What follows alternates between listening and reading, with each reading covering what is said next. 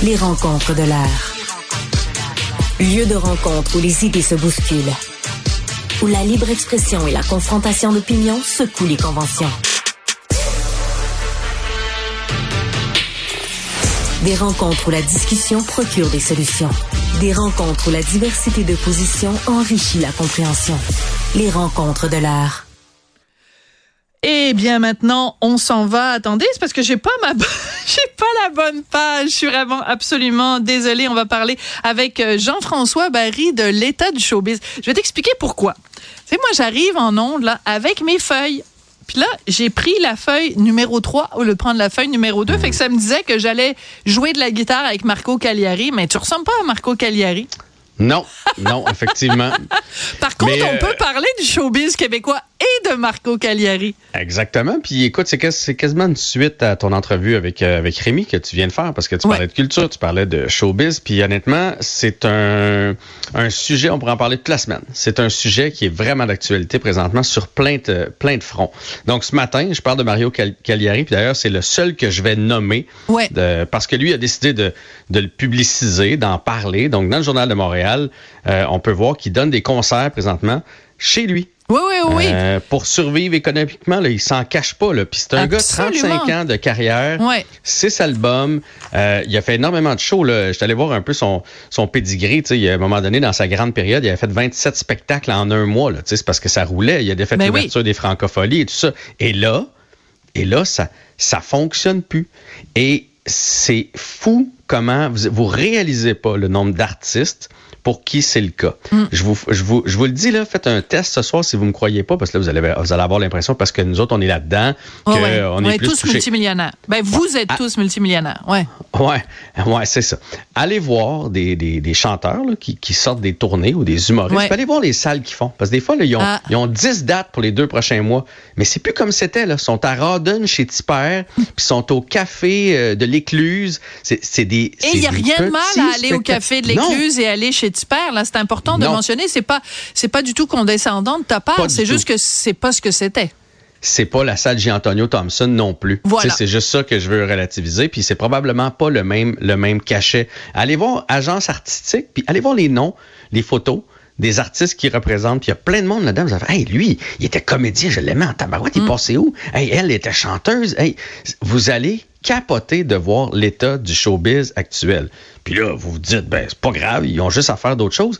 OK, parfait, mais, mais à un moment donné, il va rester qui dans ce, dans ce show business-là et la culture? Puis là, on parle de Mario Cagliari. Aujourd'hui, dans, dans, dans les différents quotidiens, il y avait les six syndicats euh, Oui. de la culture qui demandent plus de subventions parce qu'ils disent que, le, le- ils disent que les milieux s'appauvrissent, que les Oui. artistes s'appauvrissent présentement. Est-ce que, juste- est-ce que je peux me permettre juste une, ben oui. petite précision, qui n'est pas une correction, mais qui est une précision? Les six syndicats, dont l'UDA, etc., etc., disent euh, les subventions euh, euh, vont beaucoup aux maisons de production, aux organismes, etc., etc., mais la- l'argent ne se rend pas Mhm. aux créateurs. Donc, on doit repenser complètement la façon dont on finance la culture euh, au Québec. Euh, Peut-être que ça veut dire en donner plus, mais ça veut sur- surtout dire s'assurer que quand on en donne, que ce sont les créateurs qui en bénéficient et pas des gens dans leur bureau qui sont des, des administrateurs pendant que les créateurs crèvent de faim. Ouais. Si vous connaissez un producteur qui n'a pas une Audi ou une BMW, faites-moi signe. Hein? On, peut, on, peut, on peut se dire ça. Les producteurs gagnent très, très bien leur vie. Donc, ça se rend pas toujours. Et il y a aussi Juste pour rire qui annonce qu'ils sont en difficulté financière. Bon, Ouais. oui, il y a le nom Roson qui est associé à ça, qui leur a nuit. Il reste qu'ils ont annoncé l'année passée qu'il n'y avait plus de gala. Il n'y a plus de gala d'humour et tout ça. Donc, le point, c'est, elle s'en va où, notre culture? Excellente question? Jean-François. Oui, on va faire quoi avec ces gens-là? Parce que moi, quand j'étais jeune, Sophie, là, Ouais. j'écoutais RBO. Puis là, le, le lendemain, dans le cours d'école, tout le monde parlait de ça. Mm. On avait un référent, on avait les mêmes affaires. Lancer compte, on, a- on avait des référents. On pouvait même Ouais. rire de certains artistes euh, sans que ce soit méchant, là, mais parce que tout le monde les connaissait. Tout le monde avait vu la même affaire, connaissait la même chanson.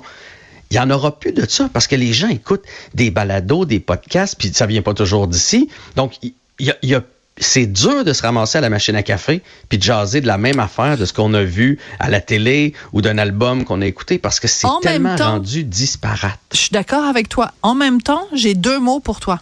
Calme, trembler. quand Carl Tremblay est mort, même des gens qui venaient d'arriver au Québec il y a pas longtemps, des gens plus vieux, Bernard Drainville et mon voisin et tout le monde avait une connexion quelque part, d'une façon ou d'une autre, avec Carl Tremblay et les Cowboys fringants. Donc, oui, peut-être qu'il y en a moins des lions comme les Cowboys fringants, mais il y en a quand même encore. Peut-être que la portion est en train de rétrécir. Ça, je suis entièrement d'accord avec toi. Je suis tellement, tellement content que tu m'amènes ce nom-là parce que je l'avais aussi. Ah? Mais moi, je suis à l'envers de toi. Ah, est-ce que tu l'avais mis dans les notes? Peut-être pas. Je sais pas. En tout cas. Non, non, non, non, non. J'ai peut-être été influencé par tes notes. Je me prends des notes, moi, pour travailler avec toi, pour pas être sûr, pour être sûr de bien être, de bien être préparé.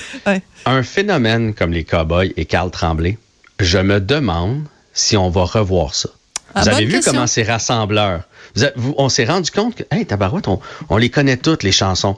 Mais le nouveau groupe de cinq, cinq artistes, là, ils sont cinq sur scène, quatre, mm. quatre, quatre sur scène, qui se pointent aujourd'hui puis qui essaient de survivre à 24, 25, 26 ans, là, parce que les... Mm. c'est impossible. Il y a tellement peu de spectacles tellement peu de plateformes pour faire entendre notre musique, ils vont mourir de leur belle mort, ce mm. groupe-là. Parce que quand tu vas jouer, je reviens avec l'exemple de chez Tipper à Rawdon, puis qui te donne 1000 pièces pour ton ben pour la soirée, il faut que tu amènes ton gars de son, puis mm il n'y en a pas assez pour tout le monde. Mm. Donc, à un moment donné, faire, on va faire un duo parce que c'est pas assez payant, ou ça va être une job euh, à temps partiel, puis là, ils vont faire autre chose, puis ils vont écrire moins, puis finalement, le groupe va finir par se, par se diluer. Les cowboys aujourd'hui, mais les cowboys à 24 ans aujourd'hui, je ne sais pas si ils réussiraient à rester ensemble et à vivre de leur musique. C'est ça, que, mm-hmm. c'est ça que je veux dire. Euh, fait que ça va faire en sorte qu'un jour, dans dans 20 ans d'ici, on, on l'aura pu, ce, ce, groupe-là des, des Cowboys. Tu me suis? Absolument, absolument. Euh, écoute, euh, félicitations parce que tu as réussi euh, dans, à l'intérieur d'une chronique, somme toute, assez courte, à faire quand même, à parler de et Marco Cagliari et Carl Tremblay et les syndicats qui demandent plus d'argent. Et tu nous as parlé d'une quatrième affaire, je sais plus quoi. Enfin, bon, bref. Juste pour rire. Oui, juste pour rire, voilà. Donc, euh, ramasser en plus un texte dans la presse, un texte dans le Devoir, un texte dans le Journal de Montréal. Euh, bravo. Félicitations. Ah ben, oui, puis écoute, on remettra ça parce que ça va faire jaser de plus en plus. C'est le premier qui sort, mais des artistes depuis la pandémie qui ont travaillé beaucoup, qui ont eu des gros rôles, puis qui se retrouvent présentement à faire des commerciaux, à être animateur de foule, à, euh, qui tire le yard par la queue, comme on dit. Là. Il y en a de plus en plus. Puis je suis certain qu'il y en a d'autres histoires comme ça qui vont, qui vont sortir. Absolument. Et je rappelle à tout le monde que, attends, je vais te le dire exactement, à 19h26, donc dans pas très longtemps, j'ai une entrevue avec Marco Cagliari. Tu vois, quand je mets les feuilles dans le bon ordre, à ça 19h26, de... ça m'étonnerait. À 15h26. J'ai-tu dit 19h? Ouais, t'as dit 19h, mais c'est, mais, mais, mais c'est correct. Ah, donc, à 15h26, Il n'y a pas de problème, Jean-Michel. Ça m'a fait vraiment plaisir de te recevoir à l'émission. Merci. C'est. Euh, hein? Jean-Michel ouais. Anctil, ça nous a fait vraiment plaisir. À demain, Jean-Michel. Bye, Guylaine. Bye bye.